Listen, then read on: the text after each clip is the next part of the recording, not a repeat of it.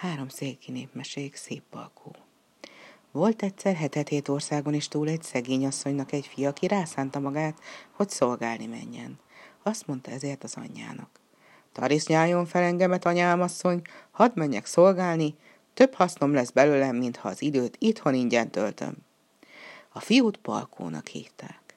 Az anyja föltarisznyálta, s ő elindult. Estére beért egy erdőbe, ahol távolról valami gyenge tüzet látott. Abba az irányba tartott gondolva, hogy ott valakinek lennie kell, és ott bátran meghálhat. Sokáig ment arra felé, és mennél közelebb ment, a tüzet annál nagyobbnak látta. Szinte égfélre ért oda, s hát ott egy égtelen óriás szondikált a tűznél. Jó estét, adjon Isten, apám uram! Hozott Isten, fiú, mondta az óriás. Köszönt, hogy apádnak szólítottál, mert ha nem, egészben lenyeltelek volna. Hát te mi járásbeli ember vagy? Elindultam, feleli Palkó, hogy szolgálatot keressek, s a jó szerencse ide vezetett Kenthez, apám uram. Engedje, hogy hájak itt én is a tűznél, mert egyedül járok, s a helyet nem ismerem. Jó szívvel, fiam, csak telepedj meg, mondta az óriás. Palkó megtelepedett, vacsorázott, s elaludtak.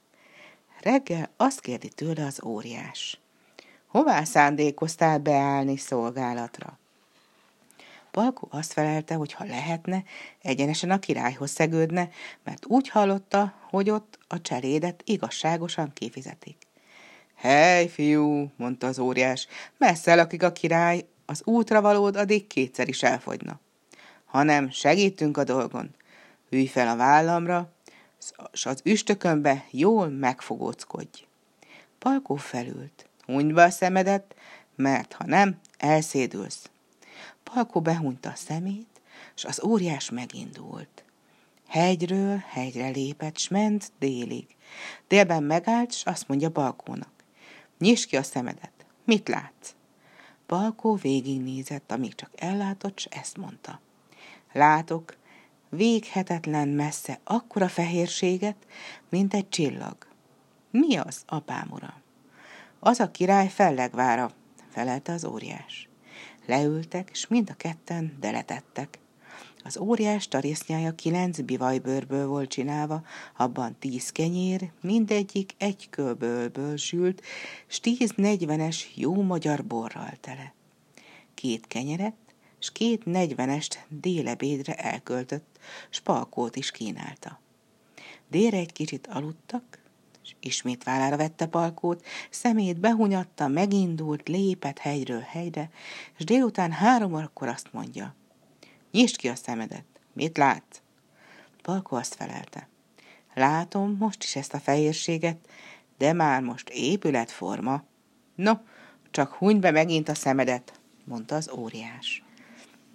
Ment még egy órán át, és akkor megnézette Palkóval, mit lát. Palkó most egy gyönyörű, tündöklő várat látott, amilyet még soha álmában sem. Egy fertály óra múlva ott leszünk, mondta az óriás. Palkó még egyszer behunyta a szemét, és egy fertály óra múlva őt az óriás a király udvarának a kapuja előtt letette, és ezt mondta. Én már téged itt hagylak, mert sietős utam van visszafelé. Hanem akármiféle szolgálatra fogadjanak meg, vállalkoz örömest. Viseld igazságosan magadat, légy hűséges cseléd, az Isten viselje a gondodat. A fű a jó arakaratot szépen megköszönte, és az óriás elment. Palkó szép fiú volt, s örömest megfogadták. Előbb három hónapra pulykapásztornak, mert más üres hely nem volt. De addig is adtak neki másféle dolgot, s ő úgy viselte magát, hogy három hónapra asztalinas lett belőle. Hogy inasnak jól felöltözött, úgy nézett ki, mint egy szép szál virágszál. Volt a királynak három leánya, a kisebbik szebb, még a rózsánál, s liliomnál is. Ez Palkót erősen megszerette. Palkó ezt is észrevette, és naponként annyira hozzá bátorodott, hogy szerelembe habarodtak. A királyné az áspis szemével csak már felismerte köztük a dolgot, és megmondta a királynak is. Jól van, mondta a király. Eligazítom a baját a hitványkölyöknek, csak bízd rám feleség. Szegény Palkó mi vár rád? Előhívatja Palkót a király, és azt parancsolja neki. Hallod-e, te csóró? Úgy látom, ügyes legénynek adsz enni. Azt parancsolom én neked, hogy az éjjel azt a nagy erdőt az ablakommal szemben mind levágd, hazahord, fölhasogasd, s az udvaramon kaszajba ragd, mert ha nem, reggel a gombodat leüttetem. Palko úgy megijedt a beszédre, hogy színéből is egészen kikelt, s ezt mondta. Jaj, uram király, hisz azt ember nem tudná megtenni. No te semmiség, hát te még mersz az én szómra egyet vakkanni? Takarodj a tömlöcbe. Bezáratta a tömlöcbe, s meghagyta, hogy amit parancsolt, megtegye, mert ha nem, feje nélkül marad.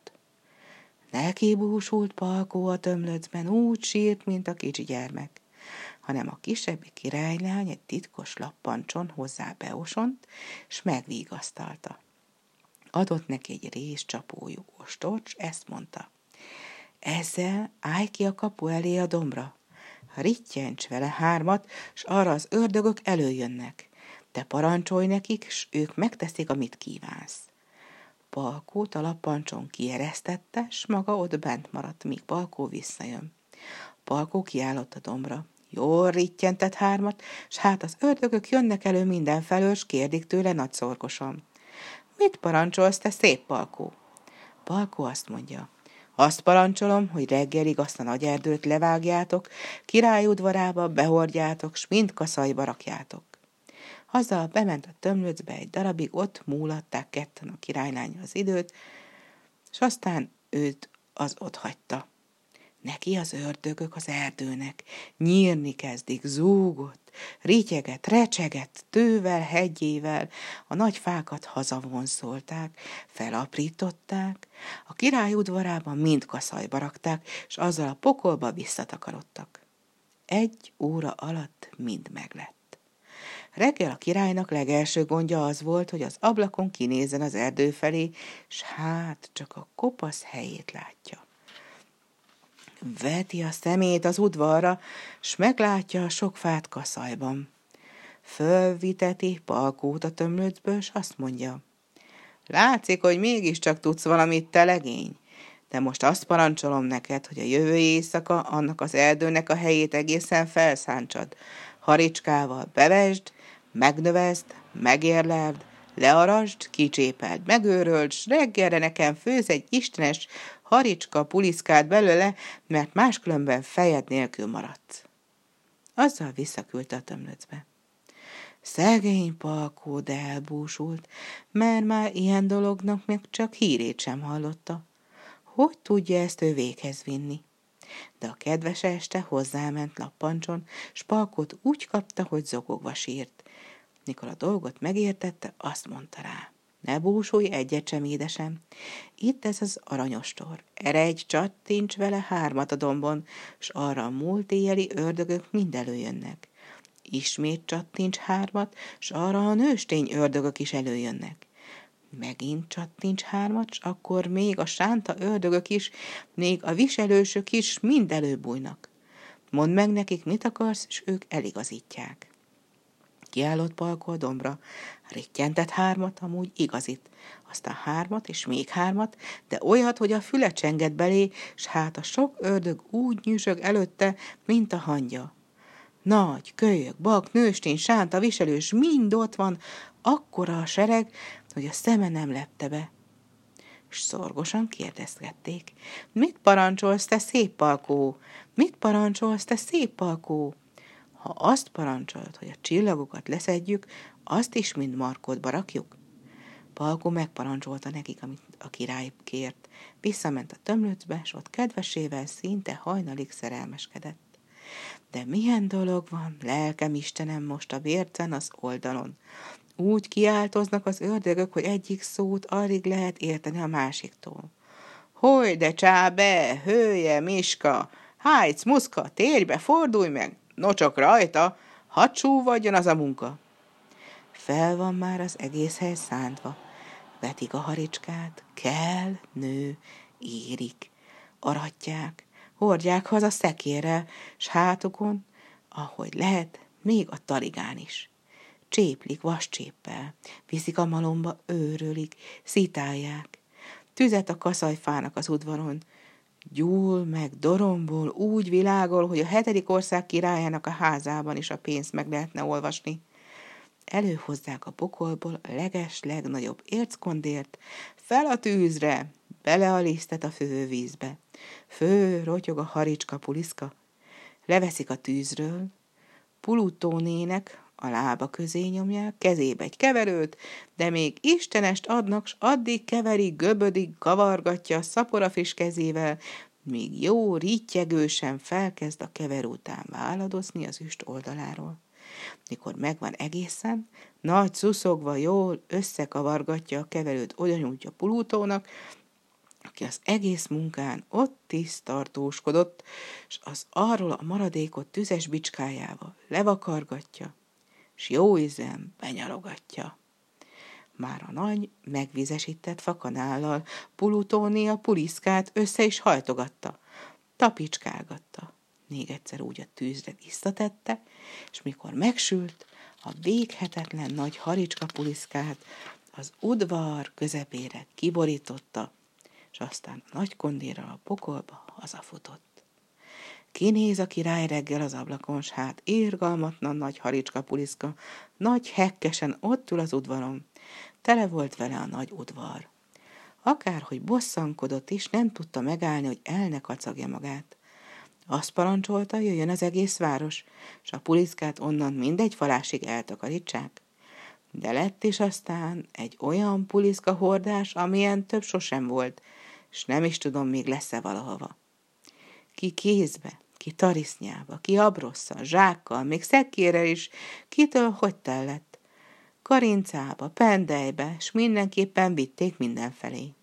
Három óra alatt az állati nagy puliszka minden volt hordva, még az ota sikálódót fenekét is fölválták, az, és elvitték. Itt van az egyik letreszelt egy nagy lapos szeletet, mákot tört, ordát vett elő, rátette, s két rét kezébe csombaította. A másik bőrös disznóhúst rántott, s azzal töltötte be.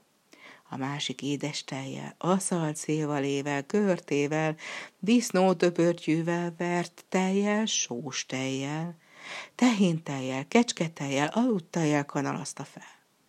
A másik feltúrózta, feltűrte, s úgy ették meg. Nagyobb házaknál még jó feles bivajtejjel is használták, vagy pedig tába vagy rézes lábasba jó zsírosan túrózták, úgyhogy nem túrós puliszka, hanem puliszkás túró lett belőle. Sokan voltak, akik olyat sohasem ettek addig, és most úgy jól laktak belőle, hogy szuszogni is alig tudtak. A király is felvitetett magának früstökre egy jó nagy darabot a porcelán tányérom kihozatta a kamrából azt a nagy dézsát, melyik tele volt olyan csiki túróval, mint a finom vaj, és abból jó bőven feltúróztatta. Mellé ült, és mind az utolsó falásig bevermelte. Megívott rá három pohár piros óbort, és azt mondta, hogy ez már az igazi istenes früstök. Ez meg volt a puliszka elfagyott hanem már most a király palkót tömlöcből felhívatta, s ezt parancsolta neki. No, te sátánkölyök, tőled sülte ki, amit tettél, vagy kitől? Nem tudom, hanem van az én istálomban egy barna mélló, egy barna kanca, két szürke és egy pej kancacsikó. Azokat holnap reggelre rendre járasd meg, míg jól felfáradnak. Ha azt meg nem teszed, fejed a karóba hág. Palkó most nem búsult, fügyörésze, dodolgatott jókedven a tömlöcben, mert gondolta, lovat járatni könnyű, nem először csinálom. De másképpen gondolkodott, amikor este a szeretője lement hozzá a lappancsos, annak elbeszélte, mert az azt mondta neki.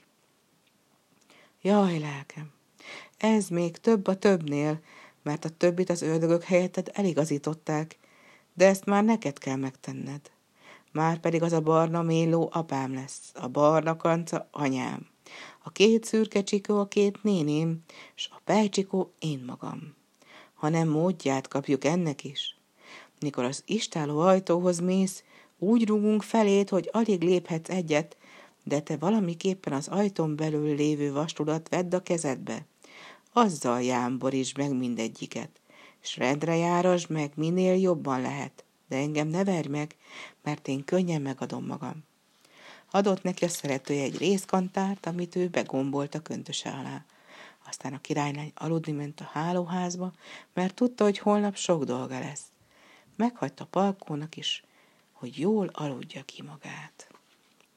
Reggel porkolá Palkót két hajdóval az istálóhoz kísértette, hogy a lovakat járassa meg.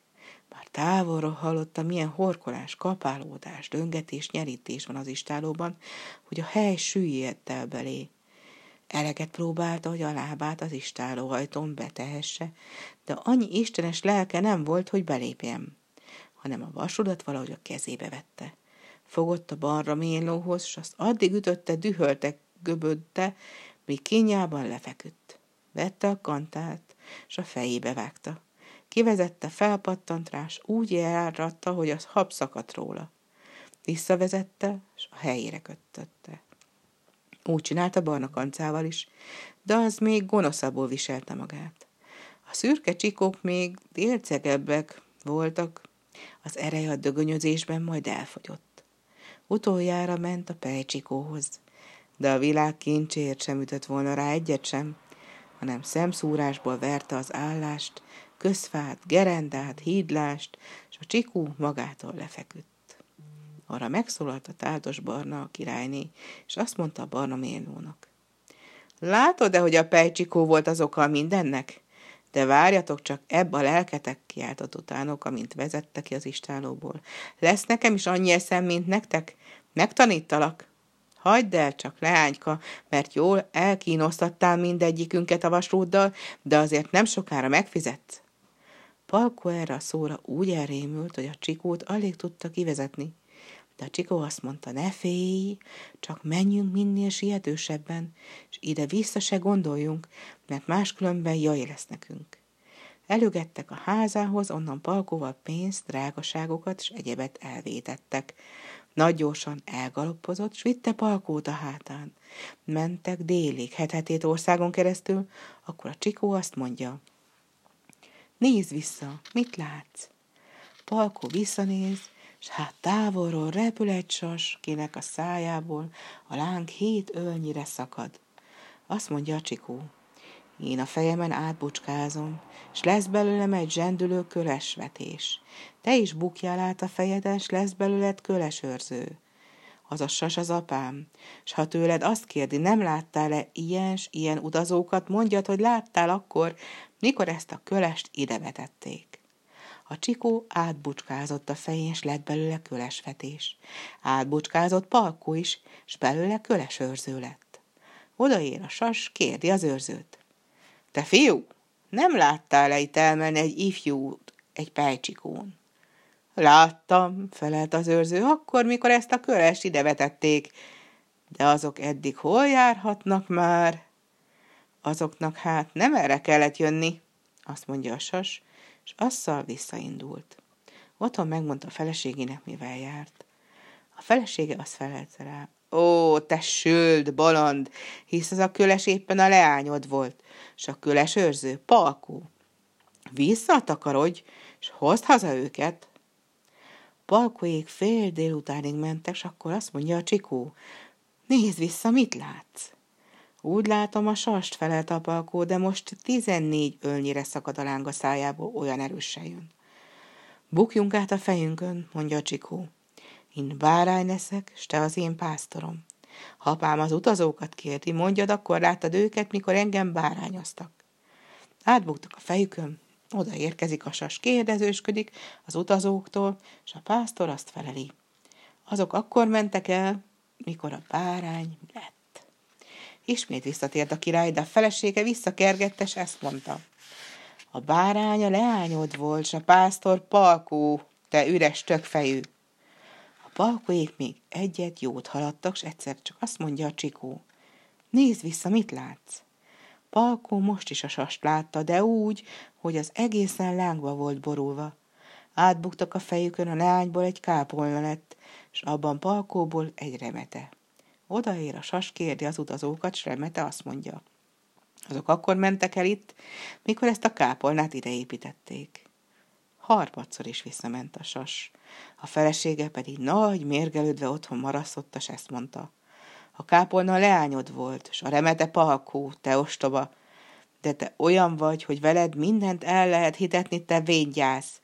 Én megyek már utánuk, meglátom, hogy tudnak engem becsapni. Elindult a királyné sólyom képében. Palkóik pedig csak haladtak. Nem sok idő múlva azt mondja a csikó, nézd vissza, mit látsz? Látok egy sólyom madarat, feleli Palkó, kinek a szájából 77 sinnyire szakad a láng. Az az anyám, mondja a csikó. Most az egyszer légy ügyes, Palkó, mert anyámnak hazugsággal nem szúrott ki a szemét. Csak hamar bukjunk át fejünkön, mert egy micre itt van. Én egy tejtóvá válok, te pedig abban egy aranyrécévé. De jól vigyázz, meg ne tudjon fogni, mert akkor nekünk végünk van. Hogy átbuktak és átváltoztak, a sólyom azon nyomban odaért. Egyenesen a récére csapott, mint a villám, és a récének alig volt ideje a tó alá bújni. A sólyom többször is rácsapott, úgyhogy egészen elfáradt belé, de a réce mindig lebújt a tó alá. Nagy méreggel átbukik a sólyom fején, s a királyné lesz belőle. Követszed, s a récét agyon akarja dobni, de a réce ezt is sokáig ügyesen elkerüli. Ebbe is belefárad a királyné, és ezt mondja. Látom, ti átkozottak, hogy semmire sem megyek veletek. Ma a szemünk előtt halt meg a másik két lányom, annyira elbántál velük a vasrúddal, te gyilkos, hanem én azzal átkozlak meg titeket, hogy egymásról úgy elfelejtkezzetek, mintha sosem ismertétek volna egymást. Azzal a fején átbukott, szányára kerekedett, s nagy búsan elrepült hazafelé. Azamok, azamok visszaváltoztak, mégpedig most palkós királylány lett belőlük. Azt mondja a leány, többet nem jön utánunk senki. Csendesen utazhatunk. Így haladtak egy keveset, beszélték a saját dolgaikat, és nem sok idő múlva egy város mellé jutottak. Immár a pap haladott el, meg voltak fáradva, s leültek pihenni. Egy cseppet mind a ketten szenderegtek, és mikor a nap lebújva felébredtek. Nézték egymást, de nem ismerte egyik a másikat. Ami addig volt, mind elfelejtették, és elbámészkodva kérdezték egymástól, hogy te ki vagy, és te ki vagy? De egyik sem tudta megmondani, hogy ki ő. Bementek ketten a városba, de úgy, mint ismeretlenek, s ott egyik a másiktól elszakadtak. Balkó elszegődött egy urasághoz inasnak a város innenső végén, a leány pedig szolgálónak a másik részében a városnak. Szinte egy esztendeig voltak szolgálatban, és sem egymásra, sem közös dolgaikra nem emlékeztek. Egyszer Balkó azt látja álmában, hogy a barna ménló vonaglik, és csak hamar meg is hal. A szolgáló is éppen akkor ezt álmodja, hogy a barna karca vonaglik, és csak hamar meg is hal. Az álomról mindkettőjüknek eszükbe jutott minden. Eszükbe jutottak ők is egymásnak, de nem tudták, hogy mindketten ugyanabban a városban laknak. Az álomlátás napján Palkót gazdájának az úrifia elküldte titkon egy szerelmes levéllel annak az uraságnak a kisasszonyához, akinél a szolgáló lakott. Elvitte Palkó a levet, odaadta a szolgálónak, hogy a kisasszonynak adja a kezébe. Akkor látja meg, hogy ki is az a szolgáló, hiszen az éppen az az ő kedves lelke, az ő kedvese. Most jutott eszébe, hogy annak eddig is sokszor adott oda szerelmes leveleket, amiket az ő úrfia annak a kisasszonykának küldött. És most tudta meg, hogy kivel találkozik. A szolgáló is legelső pillantásra visszaemlékezett Palkóra. Megölelték egymást, sírtak örömükben, hogy egymásra találtak, és elbeszélték egymásnak, hogy mit láttak aznap éjjel. A szolgáló az álomból kitalálta, hogy a múlt éjjel az apja és az anyja meghaltak, az egykori barna ménlós, barna kanca. Menjünk, azt mondja a szolgáló, menjünk, nehogy a királyságot más előlünk elkapja. Megegyeztek, és holnap utára határozták az indulást. Az alatt másnap megérkezett a hivatalos tudósítás is, hogy a király és a királyné tegnap éjszaka éjféltárban egyszerre meghaltak. Éppen akkor, amikor ők álmot láttak. Elindultak titkon, és azon az úton, amelyiken jöttek, egy nap alatt hazaértek. A leány csak hamar beállították a királyságba, ő pedig Palkot urának választotta, negesküdött vele, s ha meg nem haltak, máig is élnek nagy boldogságban.